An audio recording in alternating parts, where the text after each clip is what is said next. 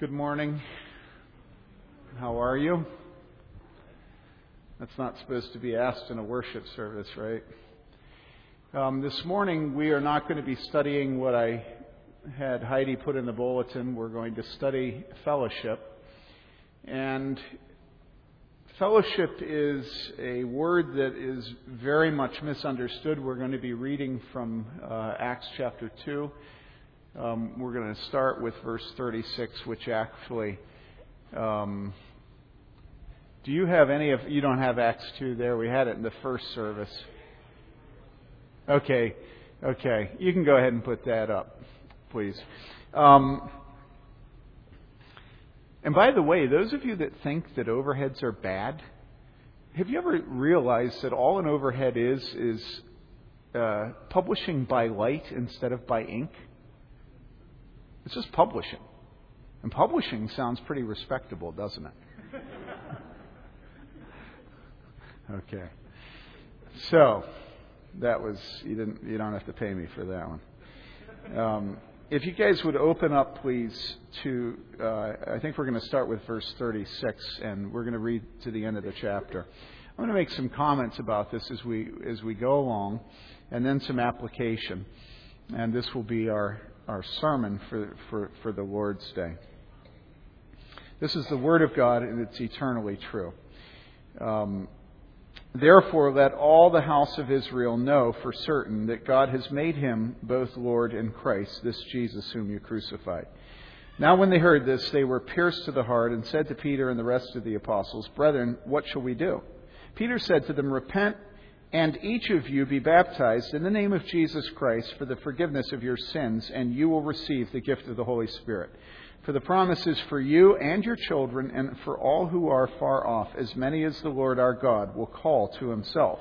And with many other words, he solemnly testified and kept on exhorting them, saying, "Be saved from this perverse generation." So then those who had received his word were baptized, and that day there were added about three thousand souls. They were continually devoting themselves to the apostles' teaching and to fellowship, to the breaking of bread and to prayer. Everyone kept feeling a sense of awe, and many wonders and signs were taking place through the apostles. And all those who had believed were together and had all things in common. And they began selling their property and possessions and were sharing them with all, as anyone might have need. Day by day, continuing with one mind in the temple and breaking bread from house to house, they were taking their meals together with gladness and sincerity of heart, praising God and having favor with all the people. And the Lord was adding to their number day by day those who were being saved. This is the word of the Lord. Thanks be to God. I made fun of my wife a week and a half ago because uh, she started reading a book, and I said, "You like reading about death?" I had made a decision a number of years ago that I would not read that book. I was well aware of the book. I knew it would be very interesting, but I also knew that if I read it, that I would be reading about death. Uh, the name of the book is Into Thin Air. Many of you have read it in a high school literature class, and, and so I made fun of her, and she read it, and then I started reading it. And if I were to tell you Uh, where you could find a description that is perfectly opposite what I just read to you, that might be the best place to go. Now, yes, in, in some sense, it's, those of you that don't know, it's the story of, I think, nineteen ninety-seven, of a bunch of uh, climbers going up Everest, and it was the year that everybody died. I don't remember how many. Does anybody remember offhand how many? Well, eight in just that group, but there were other people that died also. Um, and it is a horribly disgusting book, because what it shows is individual egotism and money going after a goal of saying that you summited Everest and absolutely destroying anything in your path. Now, if you, how many of you have read the book? Oh my, I thought a bunch of you would have read it. uh, is a writer for Outside Magazine that writes it. And, uh, well, last night, I'm reading a couple chapters, and one of the chapters uh, describes a certain group uh, going up, not the normal South Col side, but another side of the mountain. As they're going up the mountain, um, they come upon two or three uh, people who are dying. They're without oxygen. They've run out of oxygen. Um, they're freezing. They have no shelter. They have no water. All right. And they look at them and they go on.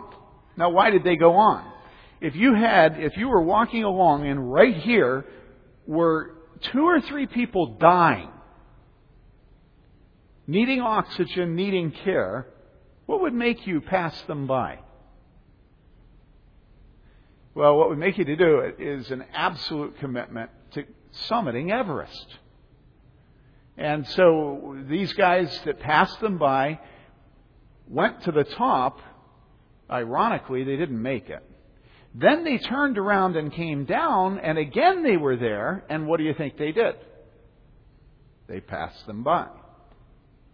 Now, why? Sometimes uh, that happens, and it's the right thing to do because you can't save your own life if you stop to help. But even so, if you were to stop to help and you died in the process, you know, you read these stories about these people that jump into the lake to save somebody who's drowning, and they drown too. You never think, what a fool. You think, well, God bless them. You know? Too bad they didn't have life saving, didn't know to knock them out before they tried to help. What would cause these people to do it? Well, it's the very opposite of this beautiful picture you have of the thing that is called in Scripture variously the body of Christ, the bride of Christ, the church of Jesus Christ, the household of God, the pillar and foundation of the truth. These are all names that are used for the church. And nothing could be more contrary to this picture of these people passing them as they go up, passing them again as they go down.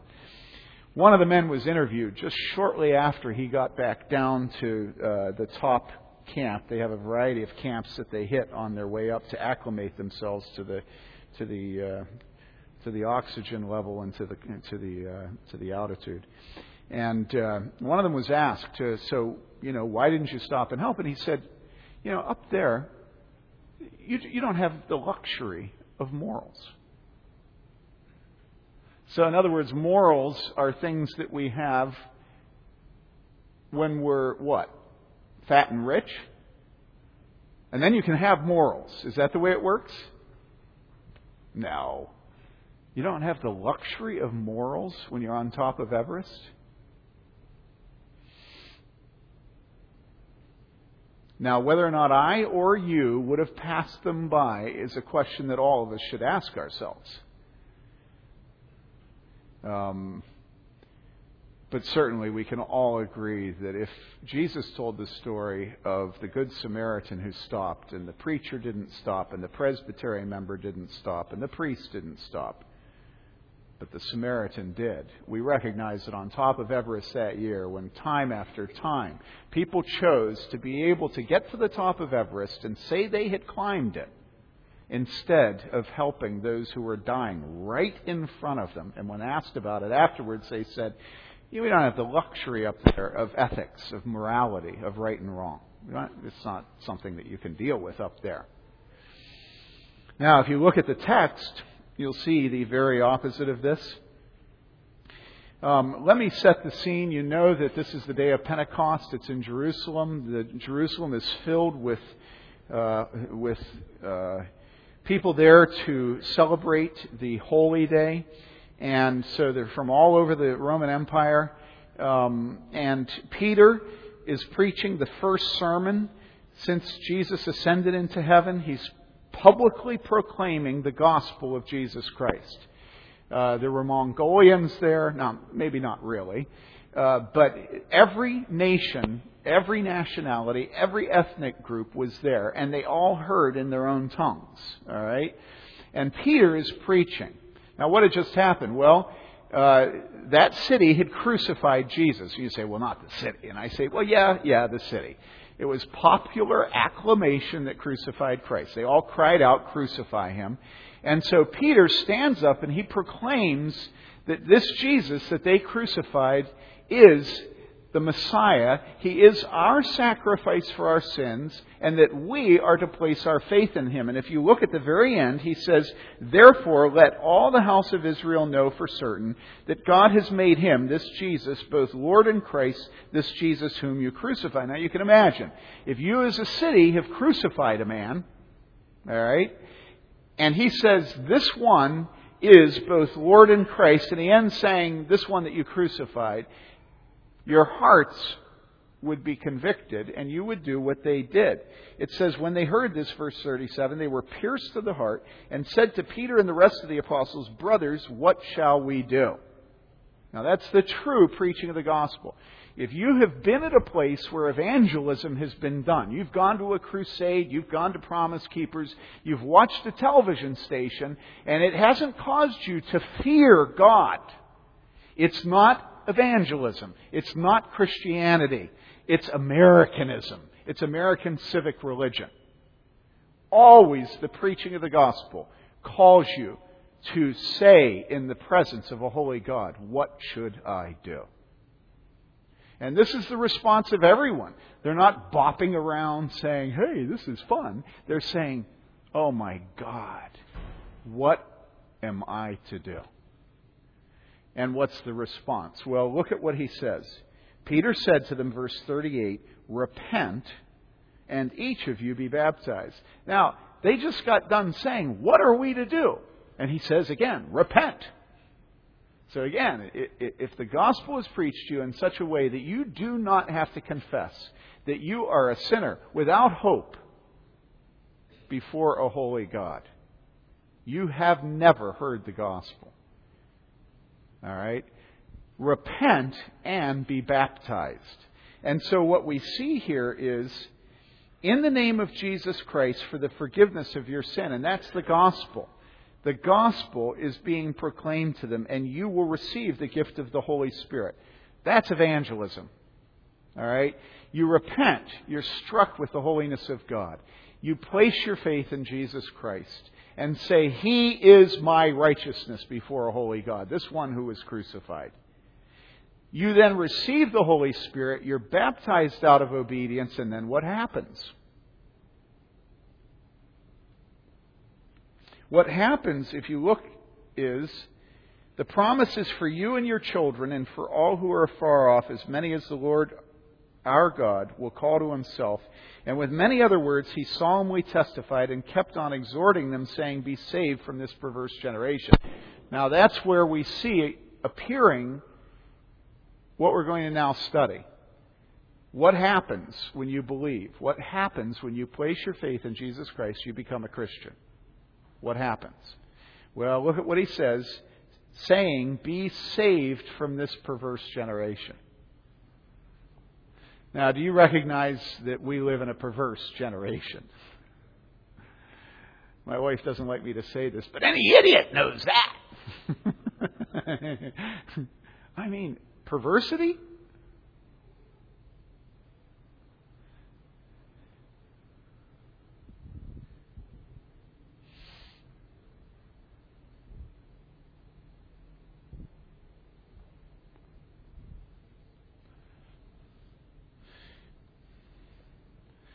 I mean, it's hard to know where to begin. Um, one of the problems with those of you who are younger is you've never known anything different. And so uh, you have become acclimated, not to the heights of Everest, but rather to the perversity of your generation. And um, because we live in a youth-worshipping culture, somebody who is older who tells you your generation is perverse makes you think of a Monty Python skit. Yeah. When I was a young boy, I had to live down in the sewer, and and you just automatically dismiss whatever anybody says to you because, well, another older person, you know, telling how when I was a child, well, let me tell you, when I was a child, the things you watch every day of your life, everybody knew was pornography. All right? Everybody knew that's what it was. The words that are used and the songs you sing, you didn't even read them. The New Yorker did not have short stories, erotic short stories about same-sex intercourse. It was inconceivable. Um, and, you know, I could go on and on and on. And my point is what? My point is you live in a perverse generation. It's perverse.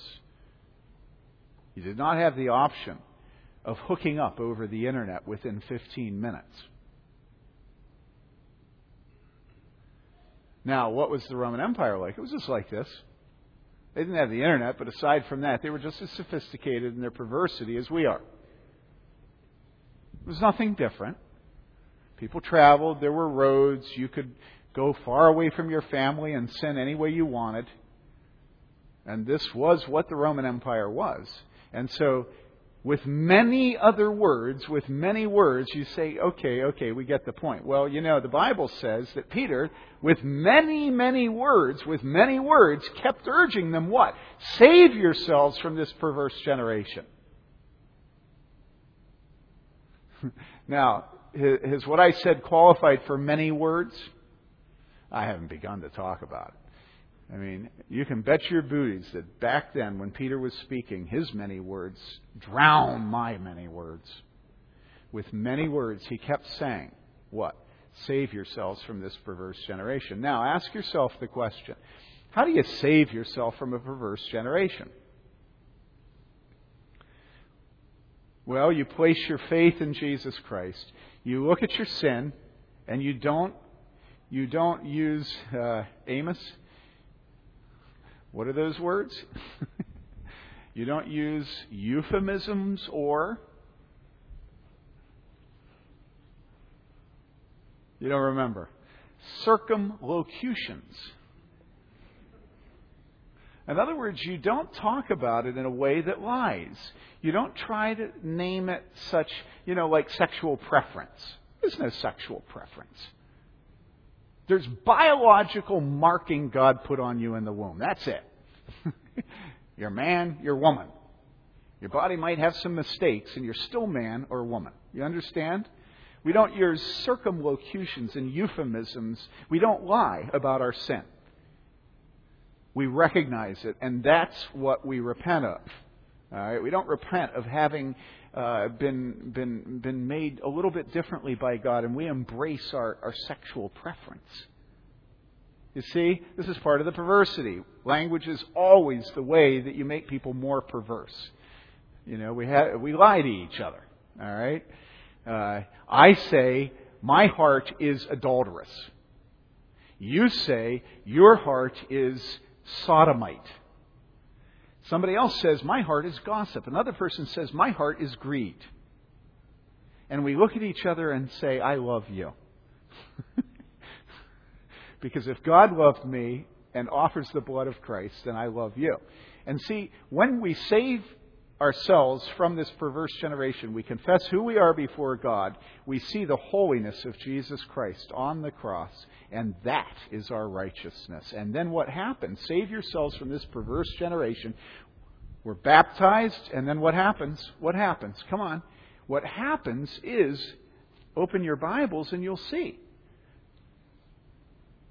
So then those who had received his word were baptized, and that day there were added about three thousand souls. They're baptized and added. All right, now, some of you don't like what I'm going to say because you're more American than you are Christian. And this is where those of you from other nations don't have to worry because you haven't been corrupted by American political ideology. But American political ideology thrives on individualism. The Marlboro Man? There aren't Marlboro men. There's a man. And he smokes alone. And he rides alone. He sleeps alone. He doesn't need a woman, and he doesn't need other men. Occasionally you'll see him with other men, but he is the man. And, you know, really, even though a football team is a team, what everybody's waiting for is one person on the team to step out from the rest and show himself to be a god. Right? In other words, we're individualistic. Completely individualistic. We think it's weakness that causes a man to talk to his wife. You have to do it occasionally if you want the favors she can give you. But otherwise, you're a man. And so consequently, Americans are deeply resistant to being added to any number. Except possibly all the usurpers to the throne, all the counterfeits that Satan throws at us. Like, for instance, uh, the Iron Pit, where you go and join other men to build your body, and there you have fellowship around building your body. Or where you go to a tailgating party before an I U football game, because after all, if there's a place where a man will stop being a man and become men, it's in the worship of sports. And so for many Christians in this community who claim the name of Christ, the high point of this week was yesterday's game, where they gathered together with other people to watch a football game. And they're much more excited about that, much, much, much more excited about that than they were gathering together with Christians today to worship Jesus Christ. But they say they're Christians. Now, where do you think their heart is? Jesus said, where your treasure is, there your heart will be also. Don't you think that probably the majority of people in this community who were at the I U football game yesterday and are in a Christian church today spent more money on the game and everything surrounding it yesterday than they put in the offering plate today? Where your treasure is, there your heart will be also. And so Satan is always creating counterfeits for the things that God desires to give us. Satan gives you adultery instead of fidelity to your wife. Satan gives you a football game instead of corporate worship and small groups where you love each other.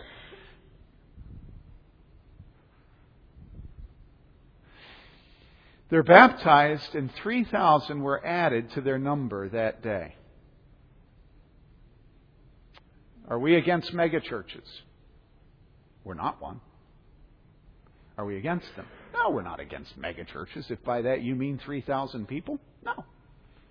three thousand were added to their number that day.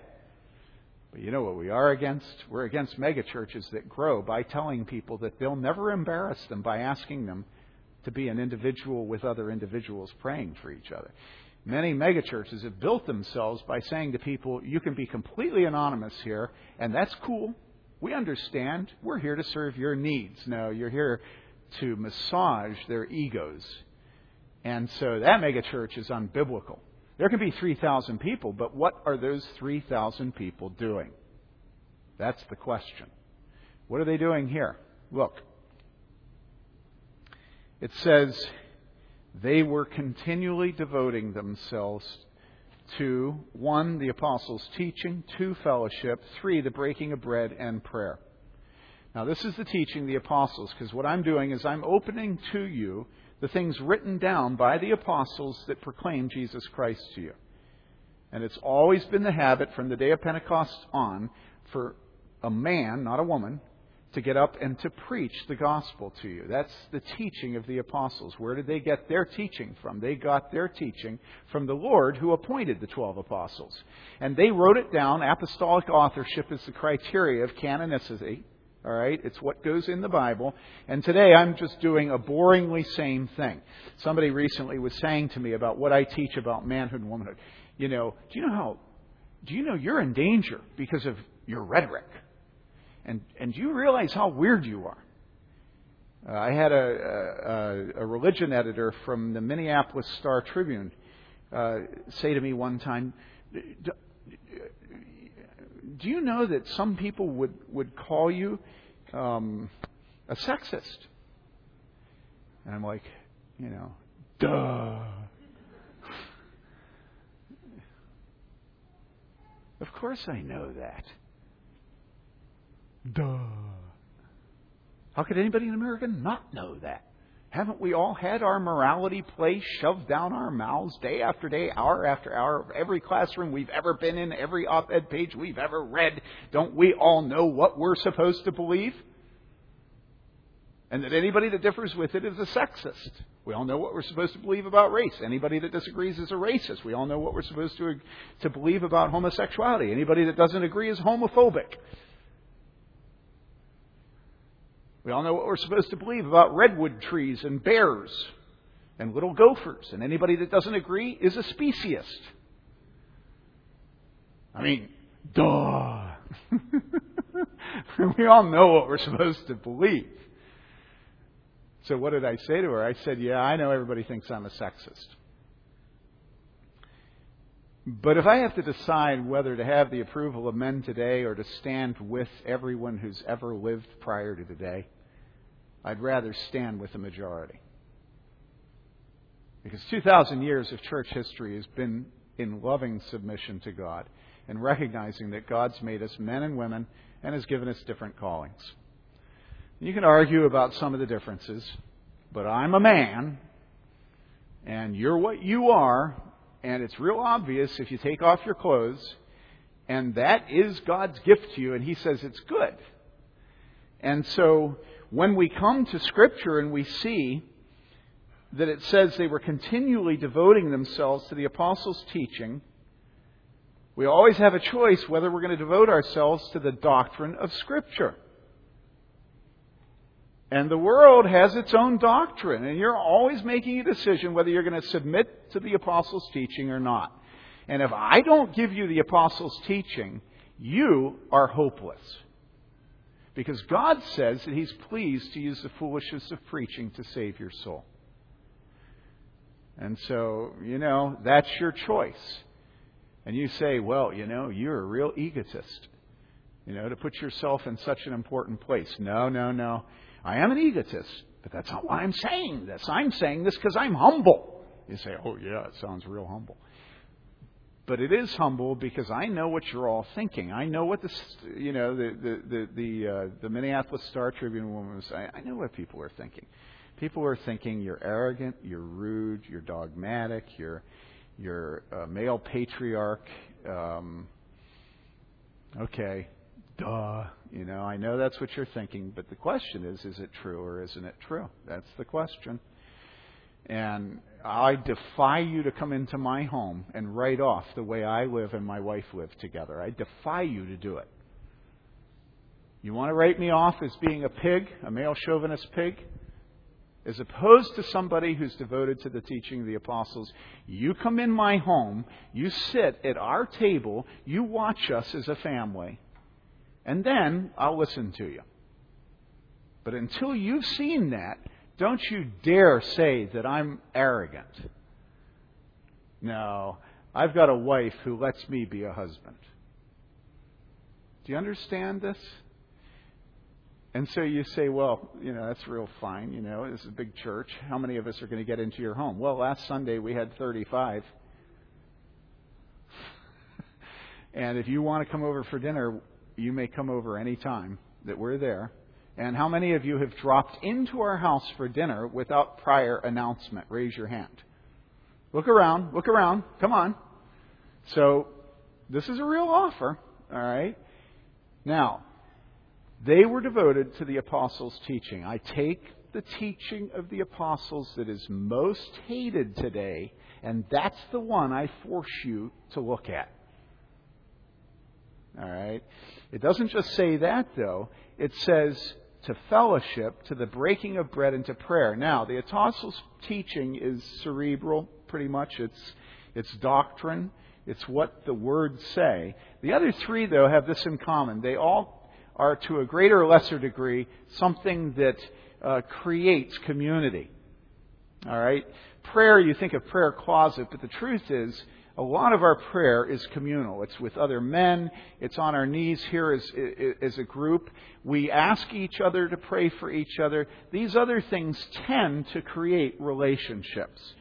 Obviously, the breaking of bread creates relationships. God did not intend us to drive up alone to a fast food restaurant. You know, food is supposed to be driving us together. And Jesus told us that we were to eat together. And the Lord's Supper, when we celebrate it, is a continuation of his command. So when we break bread, it is a communal activity. And the word fellowship, teaching the apostles, breaking of bread, fellowship, and prayer. Okay?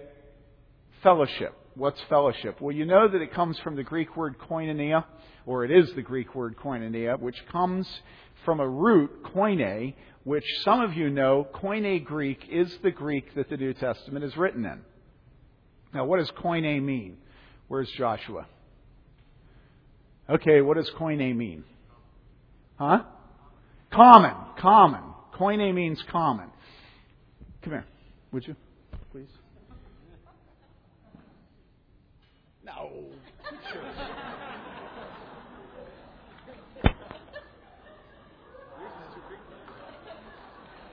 All right, now. Tell them the history of understanding of what the New Testament is written in. Just hold it in front of you. Okay. Um, the New Testament is written in a kind of Greek that um, is what happened after all the Greek dialects merged together. And it's... Um, it was a, a Greek that was easier for the common people to understand. And back in the eighteen hundreds, what did people think about the Greek of the New Testament? Uh, some thought it was um, a divinely given language. What was it called back then? I don't know what it was called. It was called ecclesiastical oh, Greek. Oh, yeah, yeah, yeah. That's what, they thought what he said. And then what, what did they discover about it? Say it again. They discovered it was just the um, the Greek that was spoken and, and used for writing by people who were spread throughout the empire, not just in Greece. Okay, thank you. Sure. Now that's the root of the word koinonia. In other words, people used to think because they, they saw the highbrow language, you know, the language of the university, the language of Plato and Socrates, and it didn't really compare to the language that the New Testament was written in. And so they thought, well, God gave a special language, you know, a special dialect, a special version of Greek for his Bible. And it's exalted. And so they called it ecclesiastical Greek. Well, then, when they began to discover inscriptions and, and, and the language of, you know, the vendor out in front of the bank, okay, they realized that the language of Scripture was the vulgar tongue. It was the the, the, the way that the Hicks spoke Greek. Okay? That's the language God chose for his New Testament. And it's called Koine Greek now. Koine. And koinonia is the word for fellowship, and koine is the word for Greek that's vulgar. In other words, when the Bible says they were devoted to the fellowship, what it's saying is they were devoted to their common grunt life. Now, what do we think of fellowship? Well, we think fellowship is something that uh, widows do uh, when they get together in their missionary circle, you know, where they share prayer requests and gossip a little and then pray. And that that's fellowship, but that's not fellowship. Fellowship is the common life of the people of God. And the Bible says they were devoted to the fellowship. Now watch this. Save yourselves from this perverse generation. They place their faith in Christ. They're baptized. They die to their old life and arise to their new life. And then, and then what? They're all alone.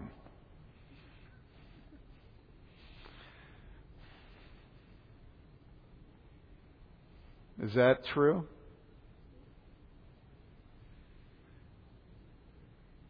It's not true. It's what Satan will tell you.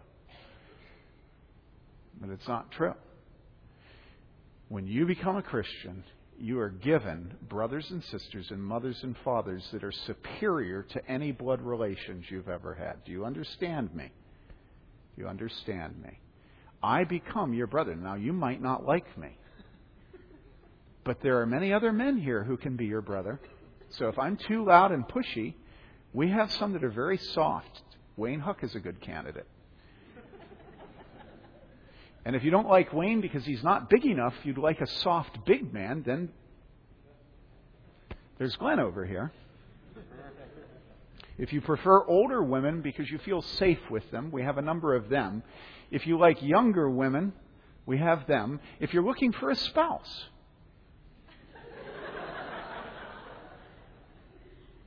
Where would you go except the body of Christ?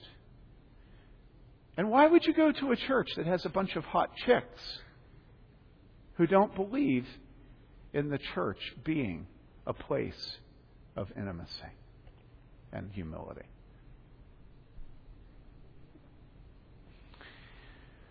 Satan will tell you that the perverse generation is your true home and your true family, and that you need to hold on to that, and that you have your family, and that family is the final commitment of your life.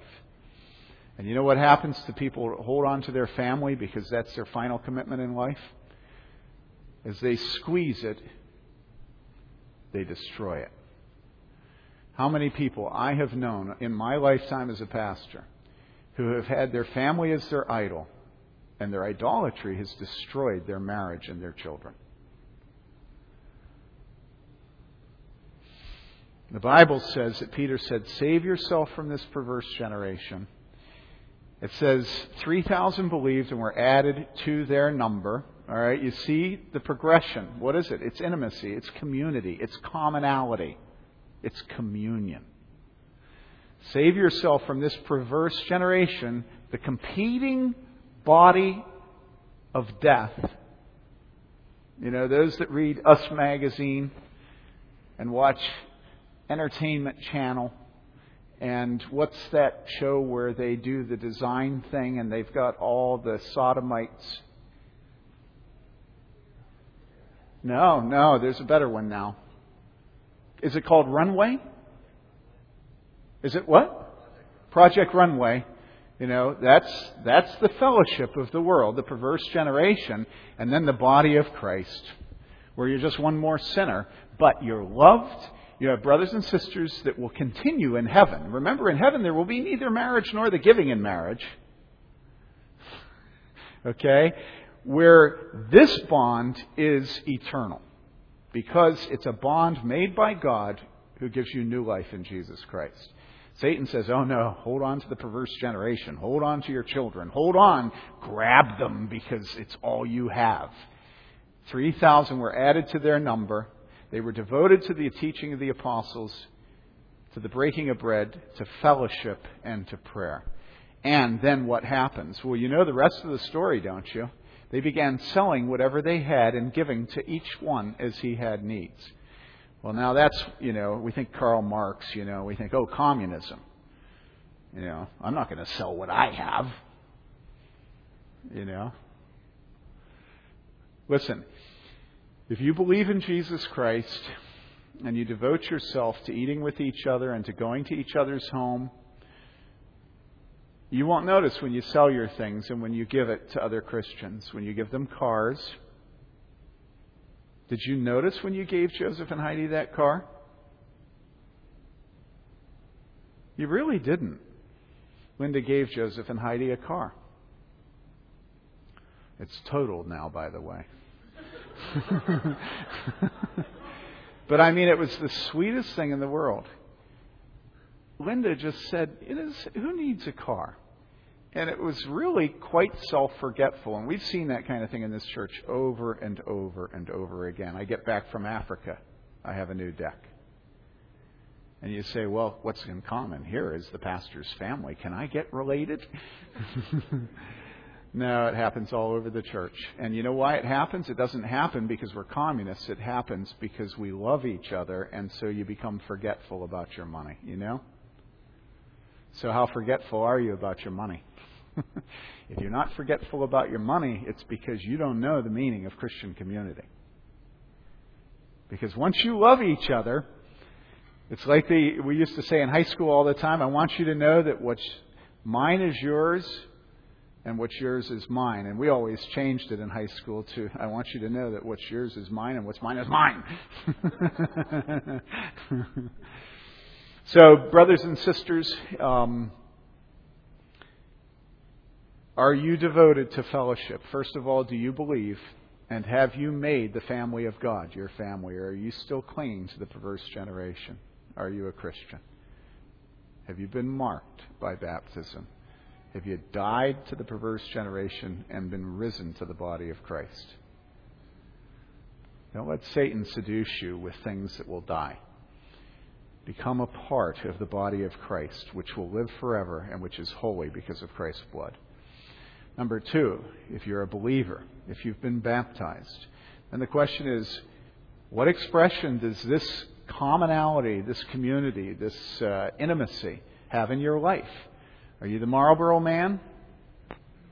You know, are you the Rosie O'Donnell? You know, big mouth that walks all over everybody. Who are you?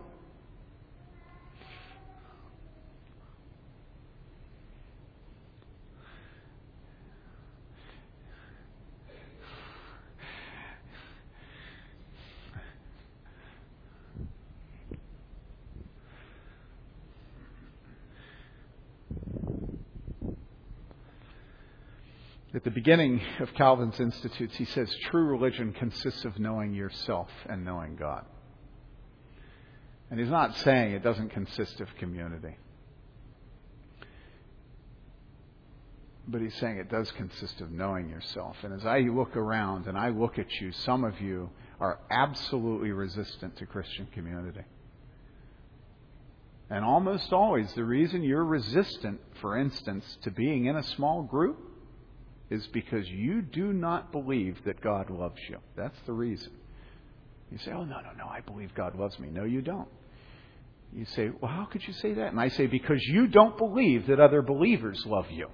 And you will not show them your sin.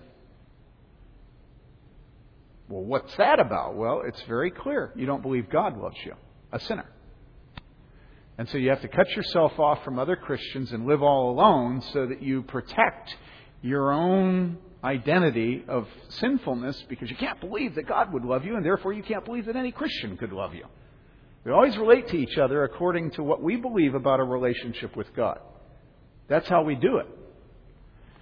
And so if you're a Marlboro Man, if you're somebody that doesn't believe in small groups, I say to you, you look at this text, you look at what God said. He said, save yourself from this perverse generation. They were added to their number. They were baptized. They began to eat in one another's homes. They began to sell their property and give to anyone as he had need. They had community.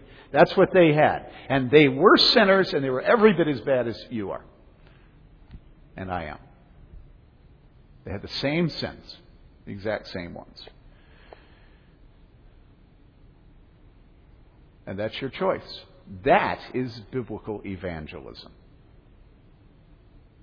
That is the biblical church. I want to close by reading a quote from George Whitefield. Are you in a small group? If you're not, you need to be. Because this is not that fellowship.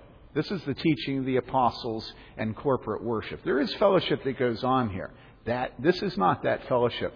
George Whitefield, the great preacher of the Great Awakening, said this. He said, brothers and sisters, let us plainly and freely tell each other what God has done for our souls.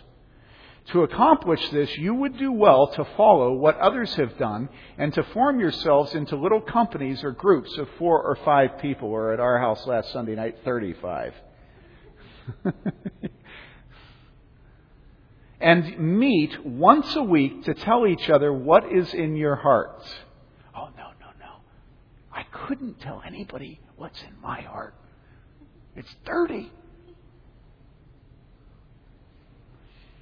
Well, you know, most mornings you get up, what do you do? You go into the shower and wash, don't you?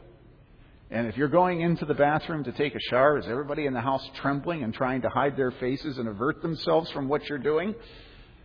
No, they generally think that it will be good for the community life that you take a shower and that you must be dirty. And that's the way we need to look at the sins that entangle us as Christians. We need to understand that we need cleansing. And God cleanses us, but God uses the church to do it. And so he says, meet once a week to tell each other what is in your hearts. And there are many good things in our hearts, so that you can pray for and comfort each other as each of you has a need. No one except one who has experienced this can tell the unspeakable advantages of such a union and communion of souls. Think of communism's fifty to one hundred million people killed in the utopianism of community. And here we have the real thing. I don't think he finishes that anyone who really loves his own soul and his brothers as himself will be shy of opening his heart so that he may have their advice, their reproof, their admonition, and their prayers as occasions require. A sincere person will count this time as one of the greatest blessings. Isn't that beautiful? Did you know in the New Testament that there's a command? And, and the command is this. The command is greet one another with a holy kiss.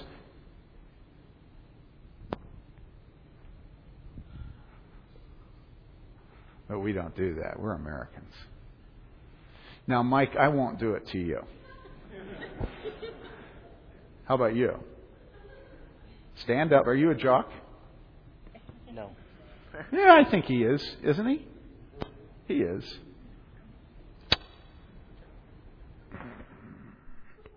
You see, that's not so bad. And that's how they greeted themselves. Thank you. I like kisses. That's how they greeted themselves in the early church. You say, well, that's cultural. I say, are you sure? You're absolutely sure that's cultural? If I were to ask a number of you have never been kissed by your father, those of you who are men.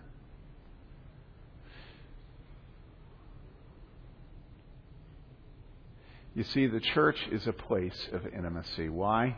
Because under the cross, the ground is level.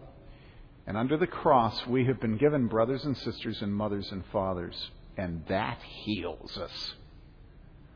And the discipline of loving each other in our sin, in our pride, in our obstinacy, in our lust, that discipline God uses to prepare us for heaven. And it's a beautiful thing. So, welcome to the family. We do actually love each other here. We don't fight. We do argue. But we don't fight. And uh, we're happy that you're here because God has given us this good gift, and we think everybody should have this instead of the perverse generation that is its counterfeit. Now, one of the songs we love to sing in this church is called The God of Abram Praise. Maybe it's just because I love the song. And the reason I love it, if you could put the words up there, please. If you look at the words, the God of Abram praise, I think we have too much modern conceit in this perverse generation. We think the only thing that matters is now, and if we don't get news for a day, we feel like we're out of touch. I think we need to go back, way back. And I like to go back to Abram. The God of Abram praise. In other words, God exists. And we are the, the grass of the field, the flowers that are here today and gone tomorrow. But the God of Abram is eternal. The God of Abram praise who reigns enthroned above. Ancient of everlasting. In other words, very old of eternity into the future. Ancient of everlasting days and God of love. Jehovah, great I am, by earth and heaven confessed. I bow and bless the sacred name, forever blessed.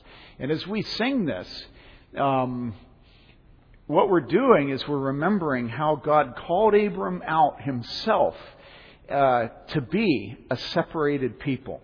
And uh, we today in the church and in heaven will be Uh, what God called Abram to be. Again, it's this theme of community and God making a family and giving us a future and a hope. Let's stand and let's sing this hymn, this great hymn. Curtis, would you start us, please?